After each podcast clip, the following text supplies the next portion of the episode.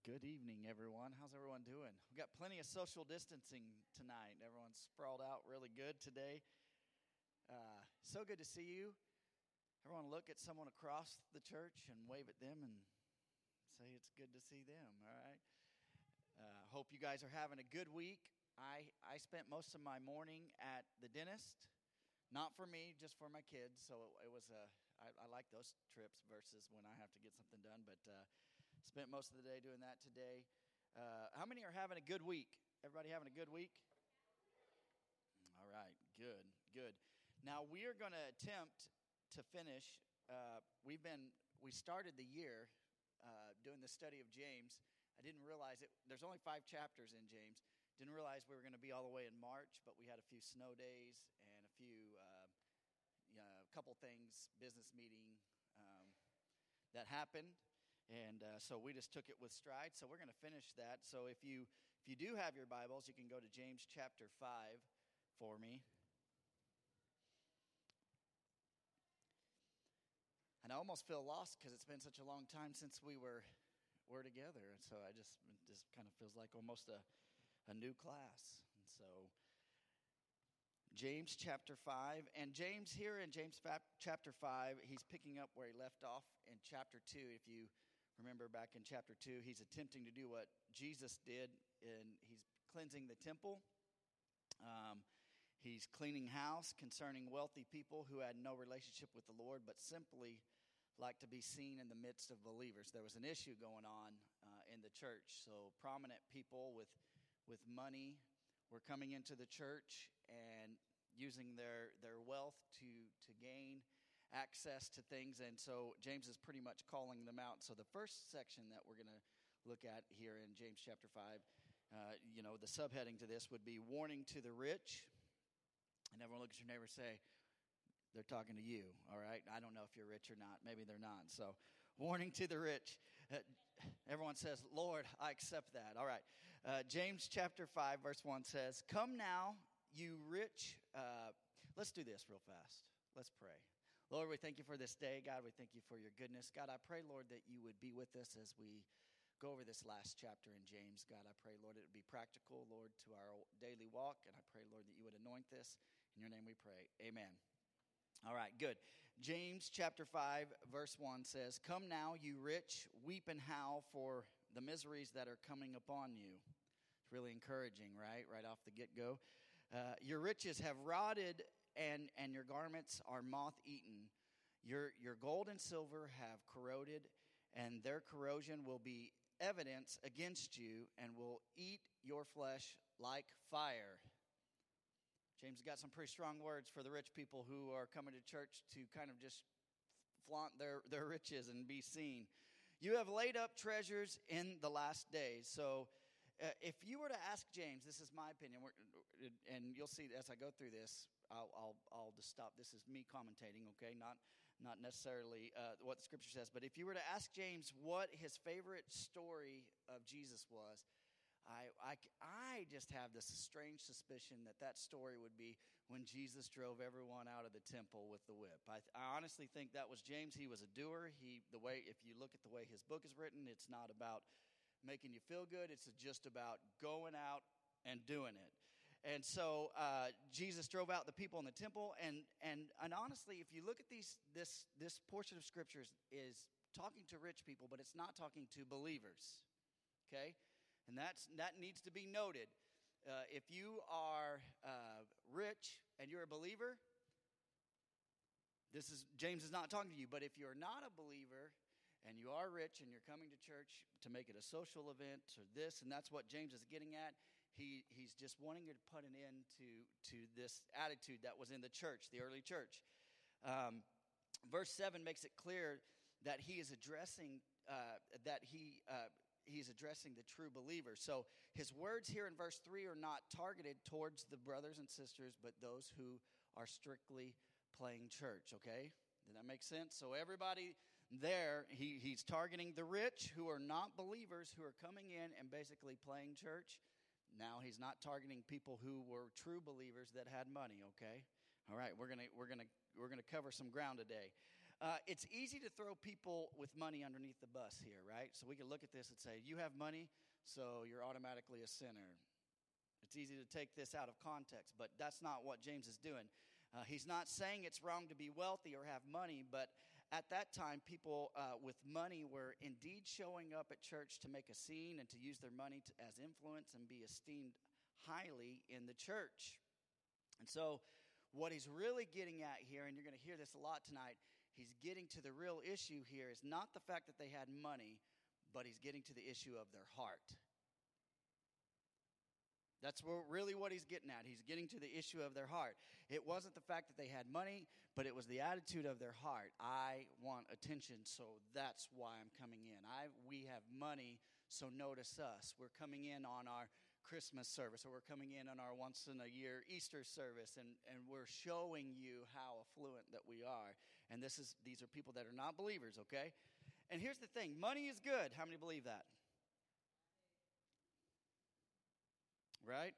Uh, you're not going to get very far in life without money in our society, right?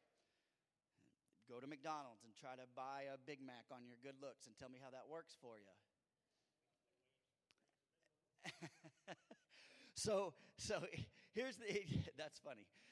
So here's, here's, here's the thing. Here's the thing, and this is what we need. Money is needed.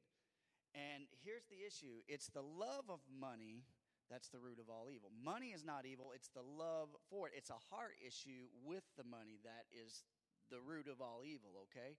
So uh, just because you have money does not make you a bad person. There are affluent Christians and people who have money who are true believers who do a lot of good with their finances. All right? Just so you know. So James here, he's not he's not picking on believers, but he's and he's not picking on people who who are having who have money, but he's he's looking at the core issue. Hey, you guys happen to be unbelievers, you happen to be rich, but here's the issue. It's not because you're rich, it's your heart. All right? It's your heart. So verse 4 says this Behold, the wages of the laborers who mowed your fields, which you kept back by fraud, are crying out against you, and the cries of the harvesters have reached the ears of the Lord of hosts. You have lied on earth in luxury and self indulgence. Then you have fattened your hearts. Catch that. You have fattened your hearts in a day of slaughter. You have condemned and murdered the righteous person he does not resist you. So remember, this is not to the believers, but to those exploiting their riches to gain esteem and, uh, in and through the church, making it uh, kind of a social event. So they're coming in, they're letting all the leaders know, hey, we're affluent, we could help you out, and and you know, and so James is talking about exploiting these people here. So in James four seventeen, and we ended ended here. It's I mean, it seems like five months ago to me now, but uh, when we did end here last, uh, he says this To know to do good and to not do it to him is sin. And what a, what a pointed ending. What does that tell us? That as believers, when we know we should be doing something and we don't follow through with it, guess what that is? Sin. Now that's pretty pointed. Um, and, and when you know it's right to give, to someone a fair wage, if you're if you own a company or you or you or someone's working for you and you know it's right to give someone a fair wage and you do not give them a fair wage, guess what? Sin. That's right. Now, let's flip the script there. It's fair to give your boss a fair day's work for your wage and not waste time and if you don't do that, or I mean, if you do waste time it, and you know that you shouldn't be wasting time, guess what that is? Now that's rough, right? Some of us are like, "Ooh, I don't like that very much," but but that is that is that is the truth. And that's what I like about James is he's pretty pointed on on a lot of things. Basically, as believers, some of you are like, "Well, I don't want to know more of the Bible because then I'll have to know what's right and wrong." But that's part of growing up as a Christian we should know what's right and what's wrong, right? And so look at this. So notice this that James says, You fatten your hearts in a day of slaughter. You took advantage of people to get rich. Um, James is especially tough on this group because their hearts were not right. I mean, it's pretty brutal when he comes in. He, I mean, he's just he's just throwing throwing fire right off right off the get go in this chapter, right? Do, do me a favor. Go back to go back to verse one real fast. Come now, you rich, weep and howl uh, for the miseries that are coming upon you. Your riches have rotted, and your garments are moth eaten. Verse, verse 3 Your gold and silver have corroded, and their corrosion will be evidence against you and will eat your flesh like fire. You have laid up treasure in the last days. Verse 4 Behold the wages of laborers, uh, uh, behold the wages of the laborers who mowed your fields, which you kept back by fraud, are crying out against you, and the cries of the harvesters have reached the ears of the Lord of hosts. Verse 5 You have lived in the earth in luxury and self indulgence, you have fattened your heart in the day of slaughter. That, that's pretty straightforward. Now, now, again, if you weren't in here, this is for the unbelievers, the, the rich unbelievers, okay? And so he's pretty hard on them. And James, he's especially tough on this group. And here's the thing if we look, uh, if we all look at, at deep at most of our problems stem from this simple thing our own selfish ambition. That, that, that most of our issues go to that. Here's, you know why we sin? Because we're selfish. I want to do what I want to do. I don't want to please the Lord. I, I, God, I want to do what I want to do. I don't want to do what you tell me to do. That's selfishness, right? Uh, reminds me of, of my kids. Sometimes my kids don't want to help, you know, like Zaylee doesn't want to help Novak, or Wyatt doesn't want to help Novak, or Novak doesn't want to help Zaylee. Sometimes it's just out of selfish ambition. I don't want to do it because you're my brother and I'm mad at you right now. Or I don't want to do it because I want to get up off the couch right now. Right? And that's what happens. And and here in this group, he he he's talking to this to these unbelievers and he's pointing out, here's the issue. Here's the issue of your heart. You guys are here for your own good, not because you love the Lord. You're being selfish. So uh, we should all look at this, and and from time to time, as believers, okay, as believers, I'm just gonna I don't want to make the assumption, but I'm going to assume that everybody in here is a believer. And as a believer, we ought to reevaluate our hearts every once in a while and say, Lord, is there something inside of me? Is am I being a little bit uh, uh, uh, selfish? Lord, is there something you want more from me?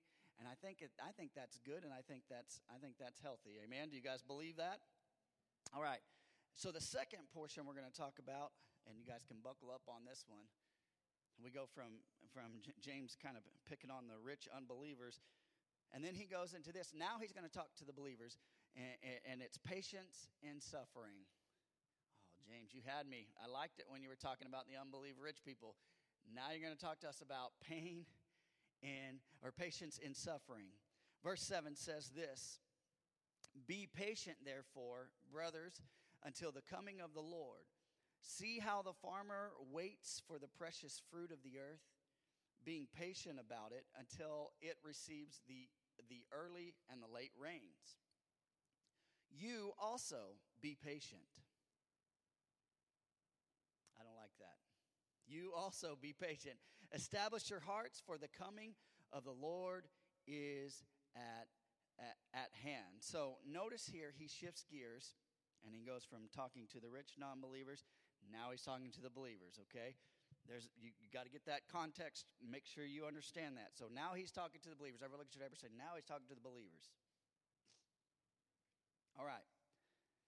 By saying, and, and, and know this, when he says brothers here, um, he is inferring to the believers. And, and that's both men and women, okay? Just, just so you know, he's talking to everybody. He's not just talking to the guys. Um, and, and patient or, or patience, it's something patience is something that I have to work on. Anybody good with patience in here? Is, everyone patient? Everyone good? Anybody get aggravated when you when you have to wait in the drive-through a little bit too long? You're like, I'm in the drive-through because I wanted it to be fast, not because I wanted to sit here 30 minutes and, and wait on my hamburger, right? Um, uh, patience is, is, is tough. And, and here, here we know this. In the fruit of the Spirit, where there is love, there's joy, peace, patience, kindness, goodness, faithfulness, gentleness, and self control. And right there, love, joy, peace, patience. Oh, oh, why, Lord? You could have left that one out. I'm okay with love. I love joy. Come on, bring on the peace, Lord. I like kindness. I like goodness. I like your faithfulness. I like gentleness. I like self control. But patience, whew, patience is tough. Anybody struggle with patience? And in that, when we talk about the fruit of the Spirit, listen, know this. When we talk about the fruit of the Spirit, that is the character of Jesus Christ. Everything you read right there love, joy, peace, patience, kindness, goodness, faithfulness, gentleness, and self control that is Jesus Christ. Guess who we're supposed to be like as Christians? Guess who fails on all of those all the time? Right here. All right. Um, and, and, and this is the character of God. Patience is something, and this is the struggle with patience. Here's the, here's the deal with patience it cost us something. And that's what's frustrating about patience. You know what patience is? You know why you get upset when you're in the drive through and you don't get your order right or you don't get it fast enough and you don't have patience because somebody messed up on your order? You know why? Because it cost you something. I just spent 30 minutes in this drive through and they still got my order wrong. Taco Bell, all right. I wasn't going to call anyone out in the house, but that's fun.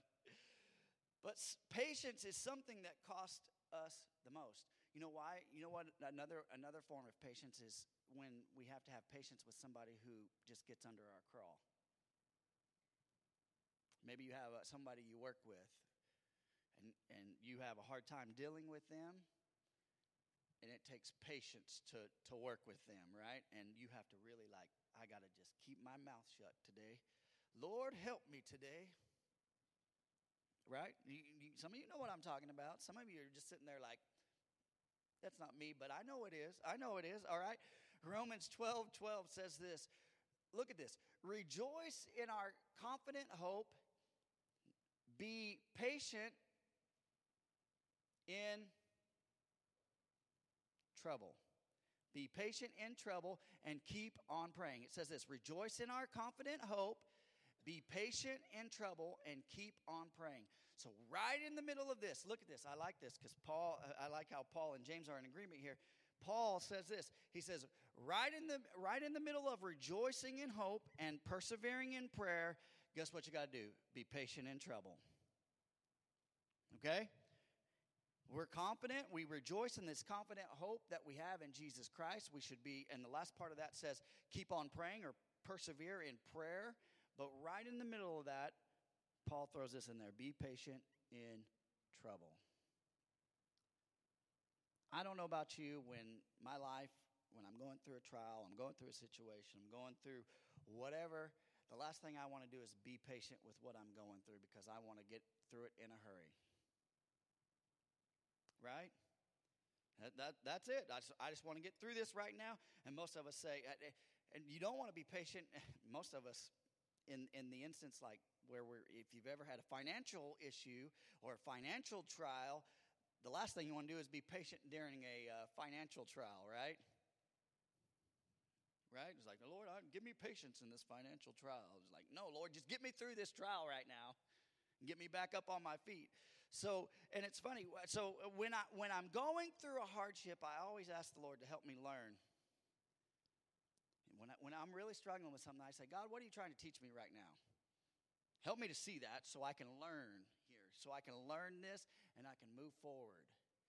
You know, remember, patience is the theme here. And as, as believers, you know, we're going to all face injustices. We're all going to be ripped off at some point. We're all going to have unfairness in our life right? As we live our life. That's just going to happen from time to time. Things are going to happen. That's just called life. Sometimes you just get ripped off. Sometimes there are just things that happen. And sometimes, even as a believer, it just doesn't go our way. We wish it would, but sometimes it just doesn't go our way. And sometimes someone else, like here's a good, here's a good example. Someone else may get the job that you thought the Lord was going to give you. Right?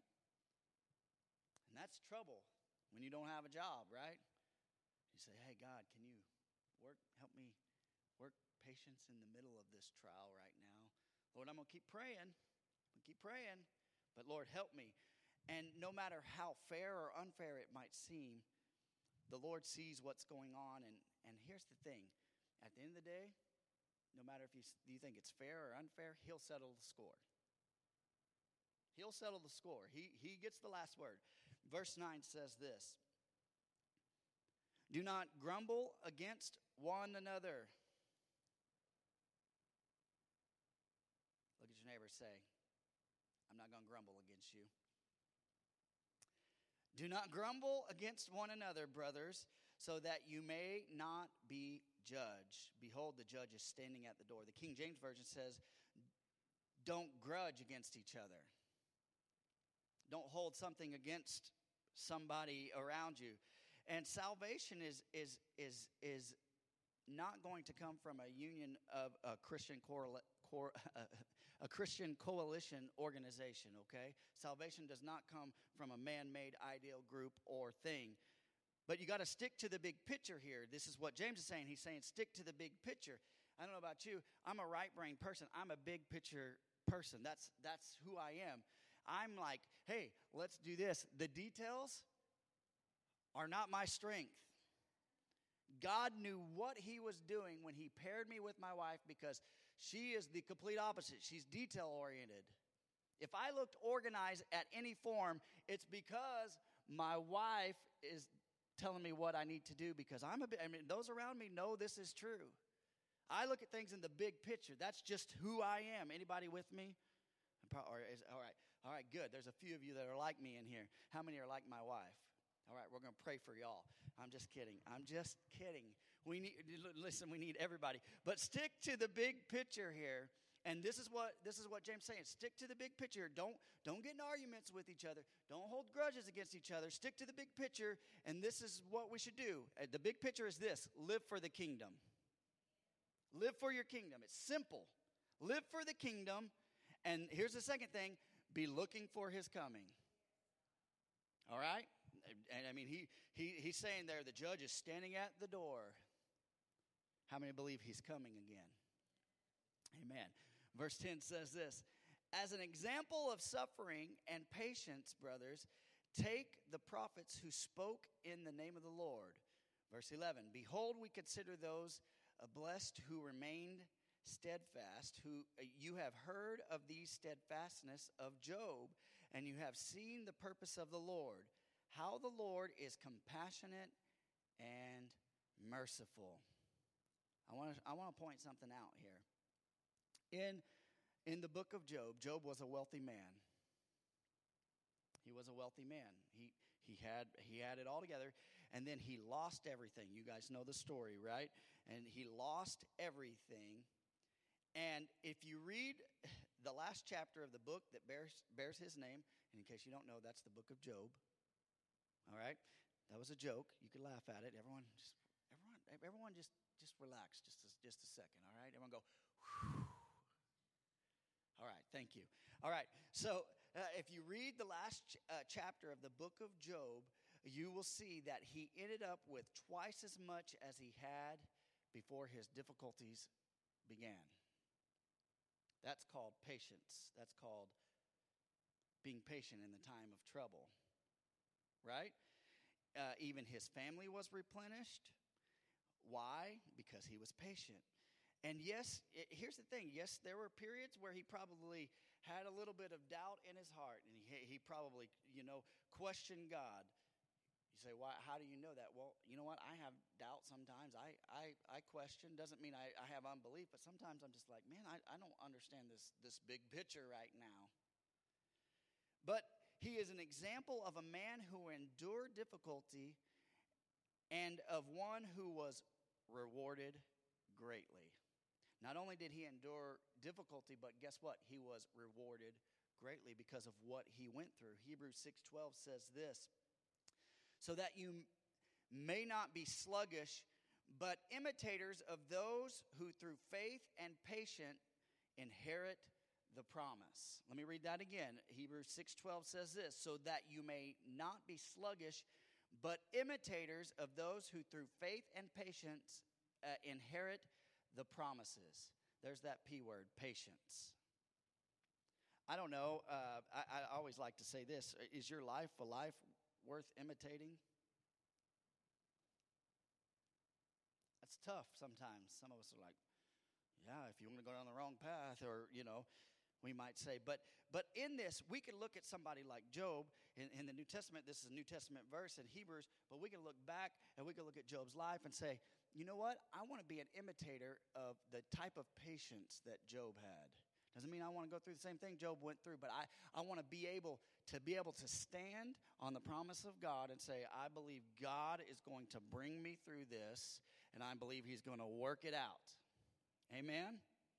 And so uh, but it says, Be imitators of those who through faith and patience inherit the promise. But there's the key there.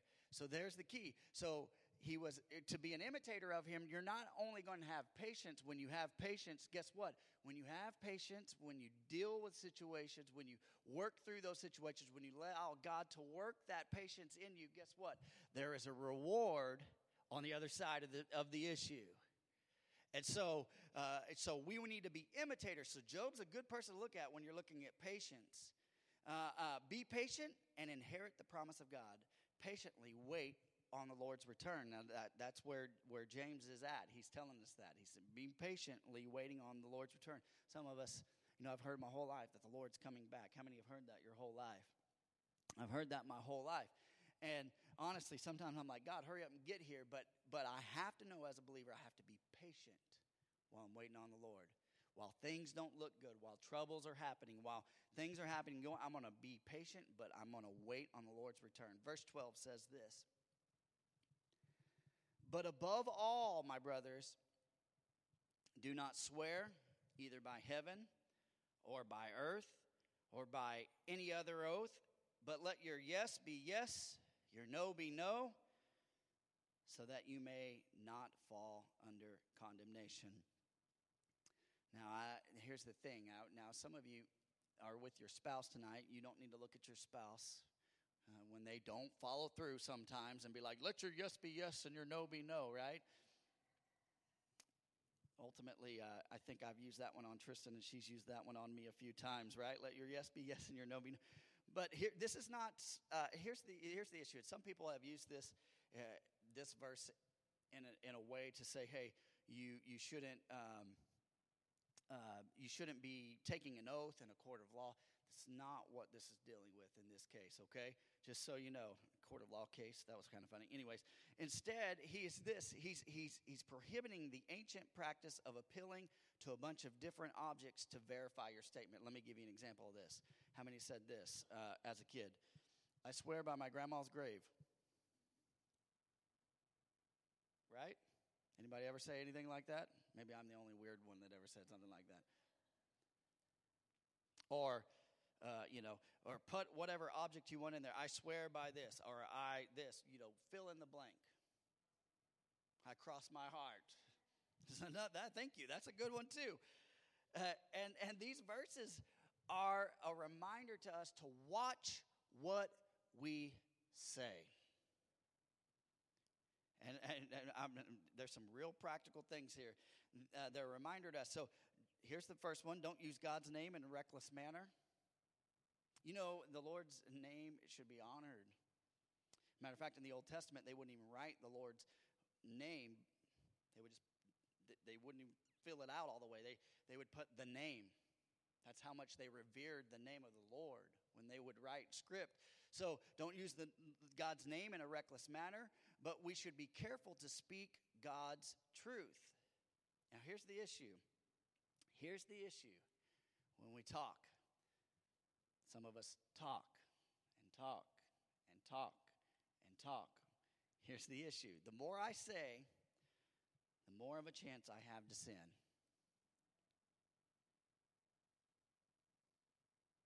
The more I say, the more of a chance I have to sin. How many have ever said too much when you shouldn't have said? All right. Right? The more I say, the more of a chance. Uh, Proverbs 10 19 says, Too much talk leads to sin. Pretty straightforward. Too much talk leads to sin.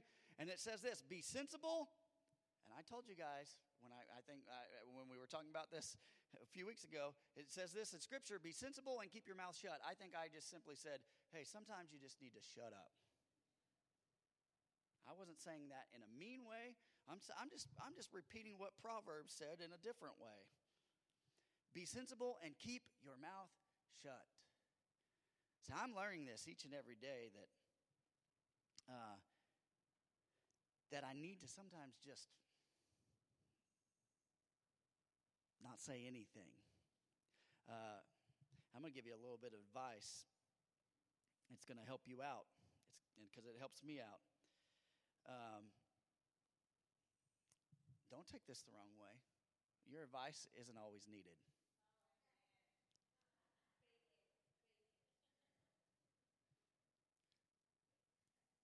Sometimes when people are talking to you, they're not looking for your advice. Sometimes they just want to just get something off their chest. And as believers, we need to be discerning to what people are saying to us and not so concerned about trying to fix their situation. Now, I'm learning this. So, hey, let's learn together. Let, us let's, let's do that together, right? Uh, so he's saying this: keep your keep your speech simple and just straightforward. I like that about James. Just, just hey, be careful. So here's the here's the third third heading: the prayer of faith. Amen. Everyone say the prayer of faith. I like this. 13a. It says this: Is anyone among you suffering? Let him pray. I like because we go. He goes from talking from not saying too much, but then he goes from talking to praying. A lot of times we talk when we should be praying about a situation. So, is anyone among you suffering? Let him pray. It doesn't say, is anyone suffering among you? Talk about it. It says, pray, pray. And what if we truly believe that? What if we truly believe what James is saying? Is anyone among you suffering? Let him pray. What if we truly lived it out? What if we truly walked in that? What if we stopped speaking so much about grudges, afflictions, issues, and just prayed about them instead? Number one, it's going to take a load off of you, right? Uh, and it's really simple and it, it's super, it's workable as a believer. This is something that we can all do. It's really easy. It's a radical idea that James and he's presenting it to us. And here's the thing my issue, if someone has, has afflicted me or caused pain or whatever, I want to give them a piece of my mind. Anybody else? If you if you come at me, the first thing I want to do is go right back at you. It, it, hey, that's just the way it is. And when I do, I'm wrong, and I'm going to tell you why I'm wrong. So, so if somebody comes at me, let's just say somebody yells at me at work or whatever, my wife yells at me at home, whatever, fill in the blank. And my response is to come back at them and, and, and be mean or say something vengeful or whatever the case. Ephesians 6:12 says this, "For we do not wrestle against flesh and blood, but against the rulers, against the authorities, against the cosmic powers over the present darkness, against spiritual forces of evil in heavenly places." And too many times, here's the problem. When someone's coming at me, I put the issue on the person and not the spirit that's behind the person. And that's not a good place to be. And I think sometimes we gotta we have to check our hearts. And I'm getting mad at the person, but I'm not getting mad at the enemy that is causing this person to have the attitude towards me. I'm not fixing anything. Matter of fact, I was reminded of a story there's a particular airline that I refused to fly on because I had such a terrible experience. And I, it's easy for me to get fired up when I think about this airline. I'm not kidding you. And I was talking to a couple people this week, and they, they said, We're going to go fly.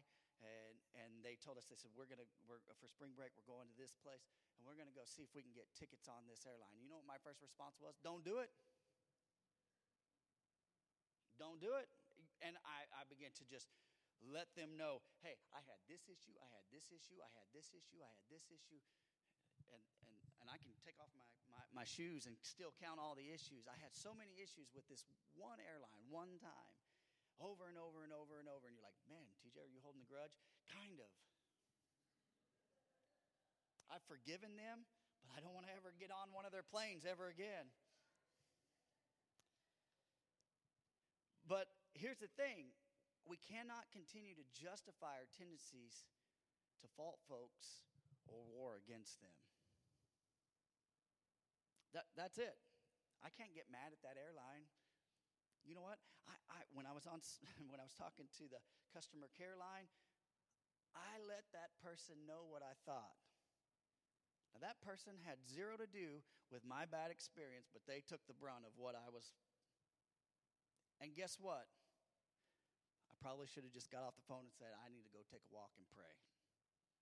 Because I'm not, I'm not getting anything accomplished, and I didn't get anything accomplished. All I did was just said my piece, and I'm still mad about it, obviously, right?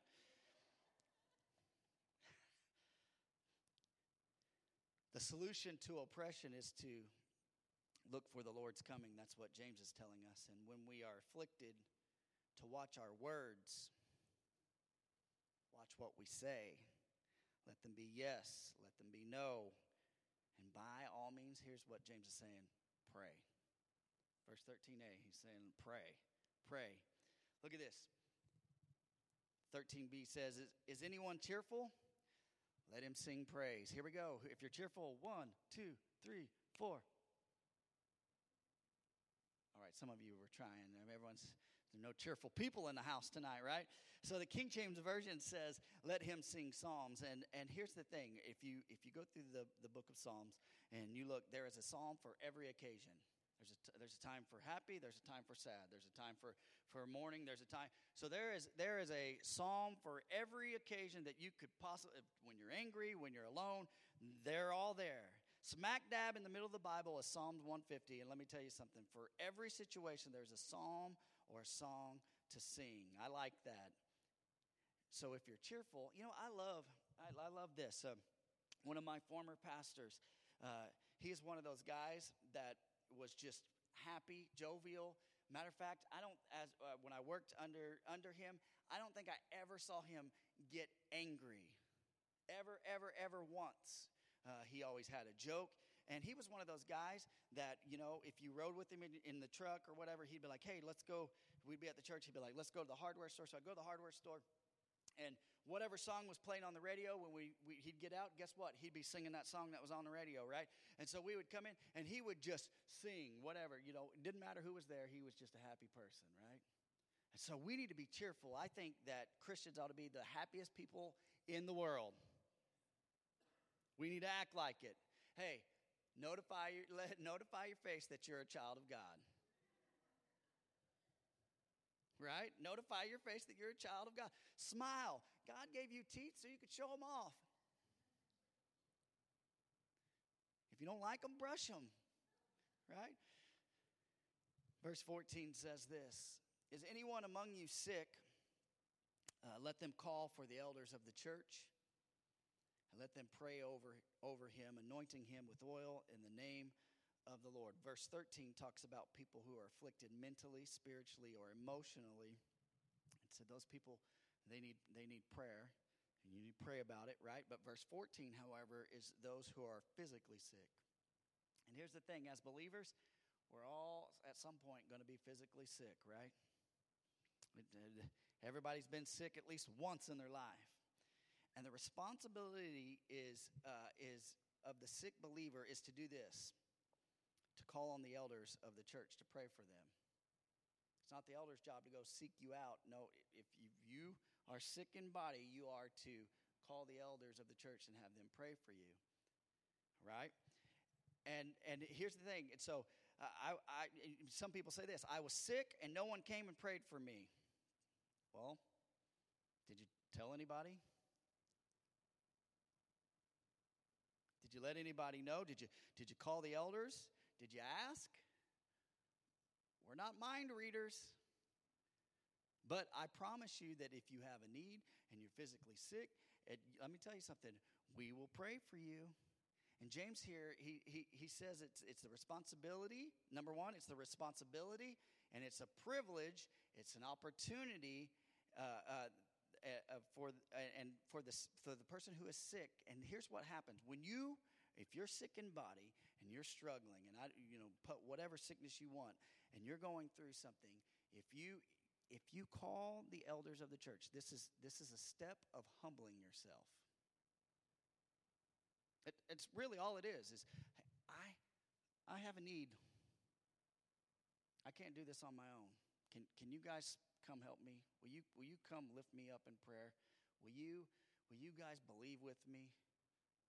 It's amazing. I, I, when I was looking at this, I was thinking about this. I thought, that's profound. And maybe sometimes we miss our healing because we won't humble ourselves. I'm not saying that's all the time, but I'm saying maybe sometimes we would be healed of afflictions if we would just humble ourselves and say, Hey, I need prayer. I need prayer right now. And notice this the elders is plural. Um, and it's a group, it's a group of, of, uh, of uh, corporate group rather than just one person. Notice it doesn't say when you're sick, have the pastor only come over and pray for you. It, it, it, it it's so now I'm now there's a few board members in here, so now I'm, I'm, I'm letting you guys know you're you're on blast right now, right? Not my design, God's design, but it says this: Is there a problem? Uh, there a problem with praying with with? Uh, know this if there's not a problem when when one person prays for one person there's that's not an issue okay there's nothing wrong with that but here's the issue is this and this is what, what here's the danger that can happen when one person is the only person that, that people pray with is uh, something begins to happen. It starts as a simple desire to be used by the lord and it can really turn into a one-man show. God will use whoever he wants to heal people. He'll use a group of people, he'll use a man, he'll use whatever the case.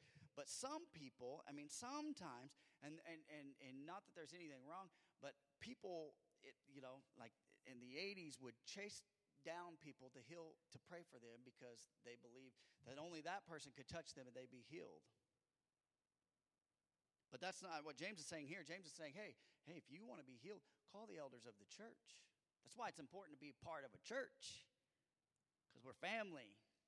We help each other out.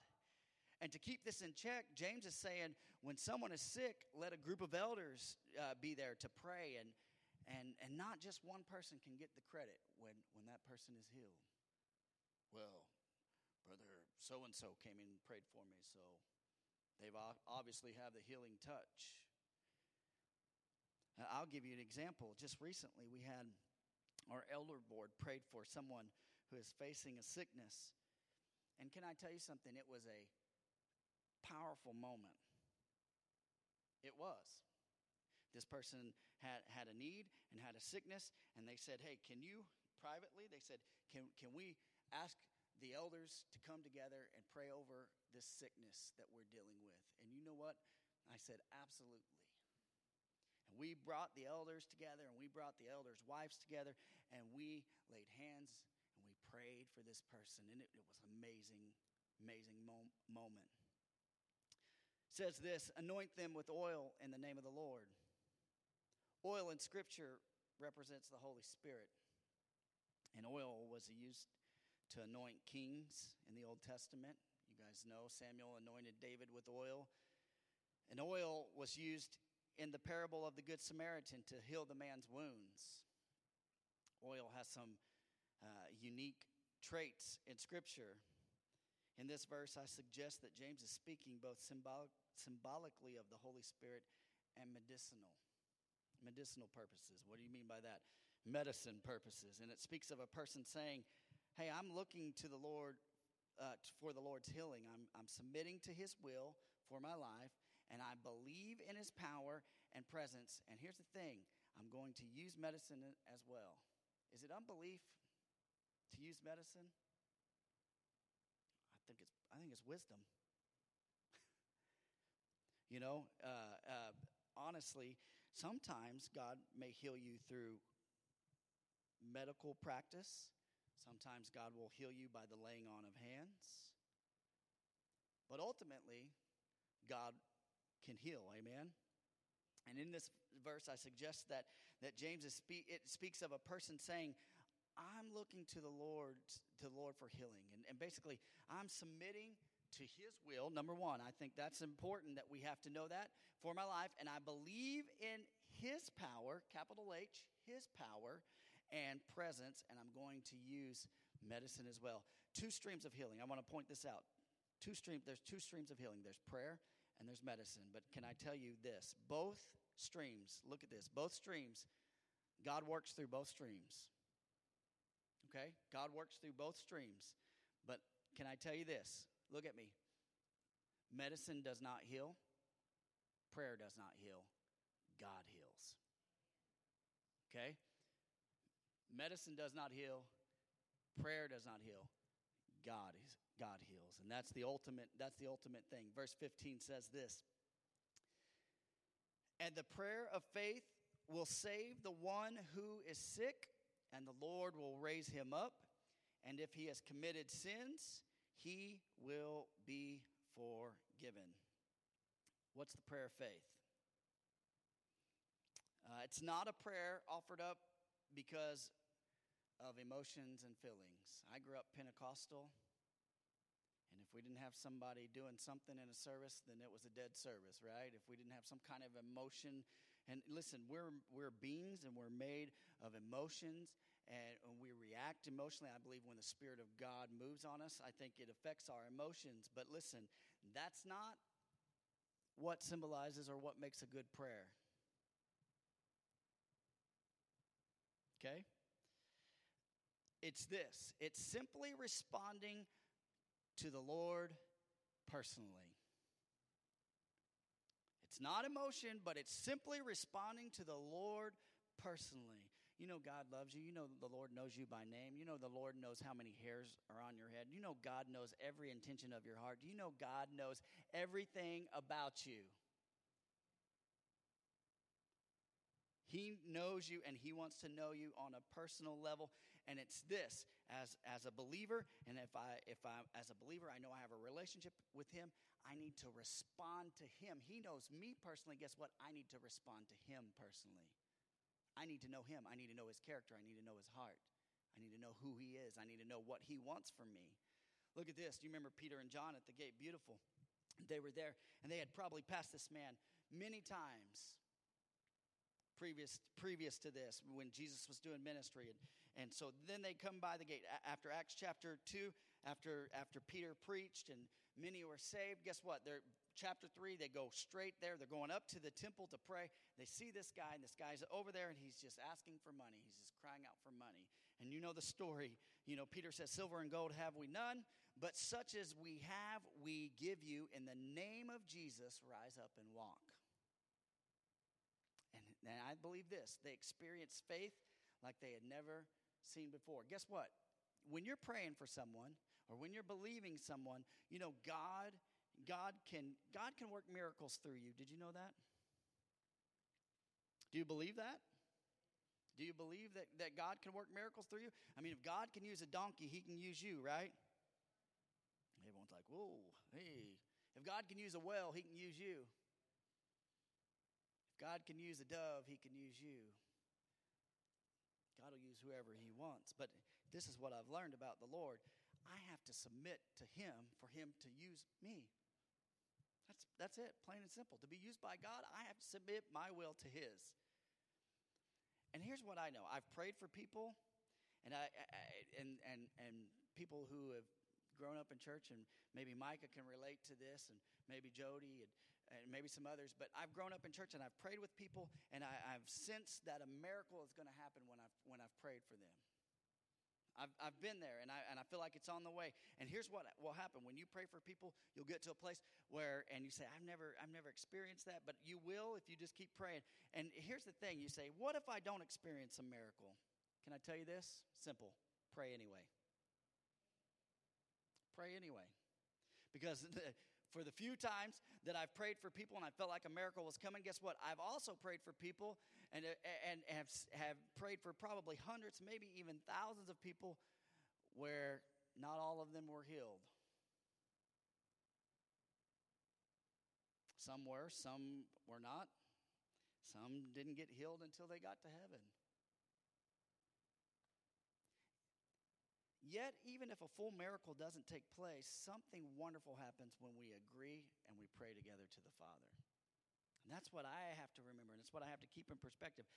I don't always see the big picture. God knows what He's doing, but I, I need to be di- diligent in prayer. And it's good for a person going through physical sickness to call on the elders and to have them pray and to continue to pray for healing until they are healed. It says this, and he has committed sins, he will be forgiven. Sometimes, now look at me. Now, this this this will this could be a doctrinal do, doctrinal stumble for some of us here, but can I tell you this? And I, I sometimes sin can bring sickness. Now let, now let me flip that real fast. That doesn't mean that every sickness is because of sin. Okay? Sometimes sin can bring sickness, but that doesn't mean that every sickness is because of sin. I'll give you some examples. In Mark chapter 2, Jesus, you know the story where the, four friends bring the paraly, uh, uh, para, yeah, the guy that's paralyzed and they bring him down and, and they lower him down. And, and you remember that story. And, and Jesus, he says as he, he links the man. And the first thing that Jesus does with that man is he forgives him of his sins. It's the first thing he did. He, he didn't heal him right away. He, he forgave him of his sins. And, and, but he links his paralysis to a previous sin. He does. You can go back, you can look it up. In John chapter 5, verse 14, Jesus warned to another par, uh, uh, paralytic man that be careful that you don't sin lest worse things happen to you. And so, can I tell you this? God will not go back on this. Okay? God does not go back on this. You reap what you sow. So, whatever you're sowing in your life, you're going to reap. I'll give you an example. If you have a life of shooting up drugs and you develop a disease from shooting up drugs, you are going to reap what you sowed. Sometimes sickness comes from sin, but not all sickness is from sin. Does that make sense? Are you guys with me? And so the key is not to argue how you got sick. The key is to know that the healer of both your body and the redeemer of your soul is Jesus Christ. Do you believe that? All right, verse 16 says this Therefore, confess your sins to one another and pray for one another that you may be healed. Confession is good for the soul. You know why we don't air out our issues? Pride.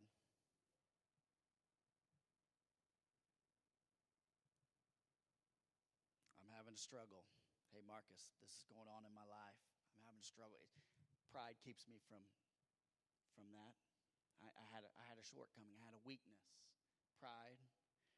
And confession is good for the soul. And some and here's the thing: some of us there's, there's, there's a balance to this. I think you, you need to have a balance to confession. Some of us are too obsessed with confession.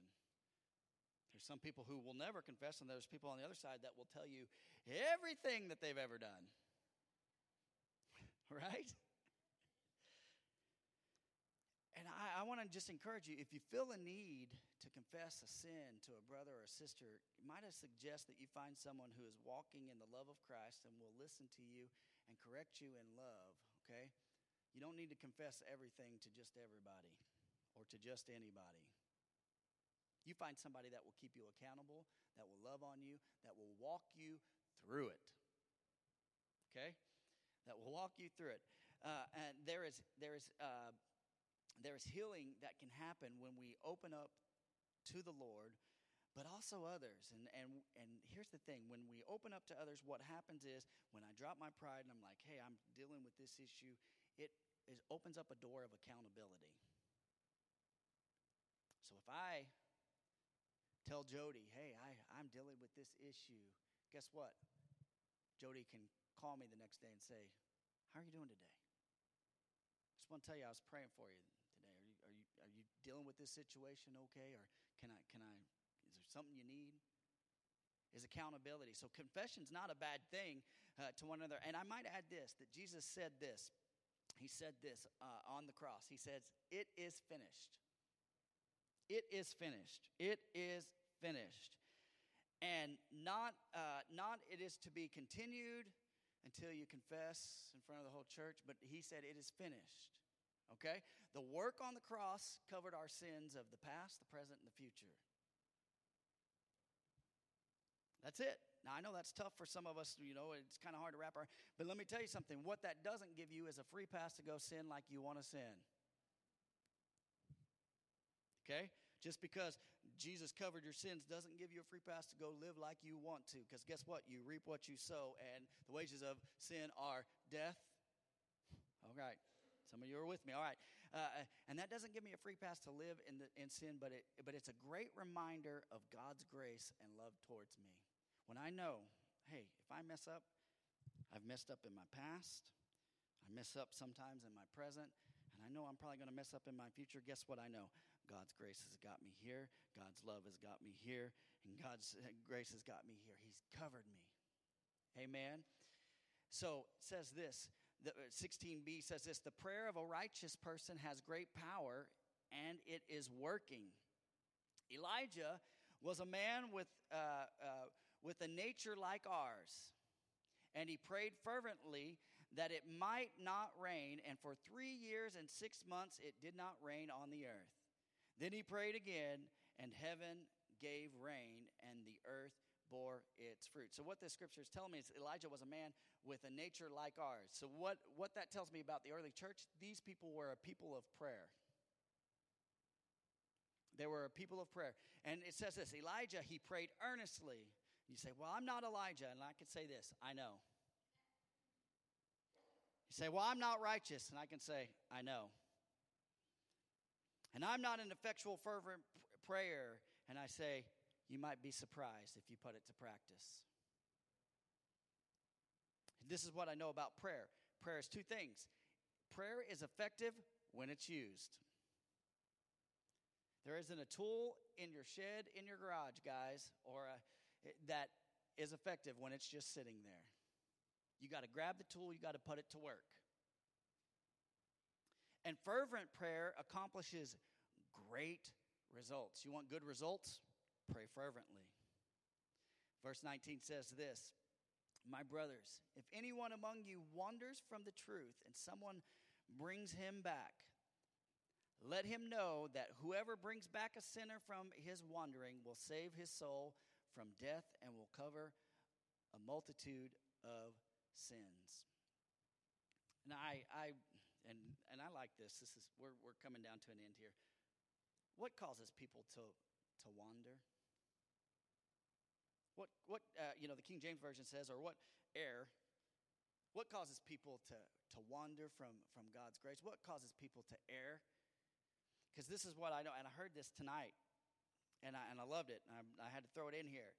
Because at the heart of every problem, there is a problem of the heart. At the heart of every problem, there is a problem of the heart.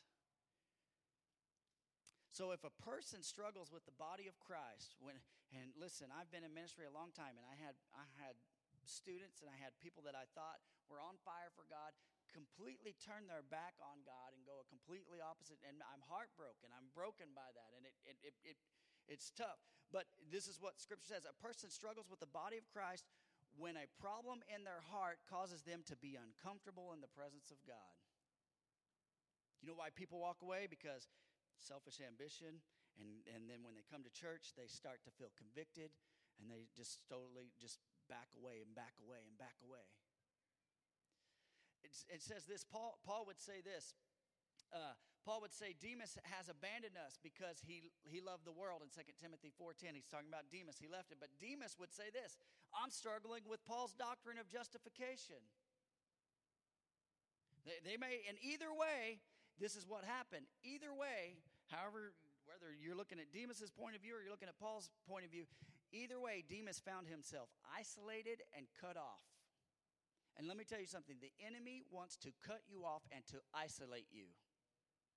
He wants to pull you away from the body of Christ.